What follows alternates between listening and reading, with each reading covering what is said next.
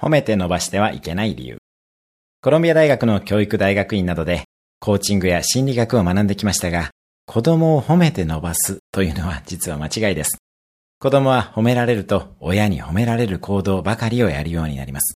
つまり自分が何をしたいかという判断基準がなくなり、親の価値観や世間の価値観で生きるようになってしまいます。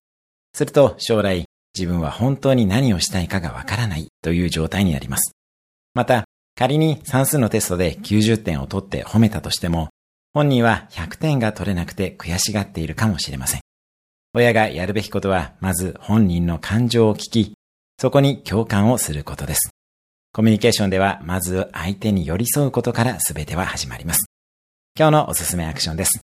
大切な人の気持ちを聞いてみる。今日も素敵な一日を。毎日1分で人生は変わります。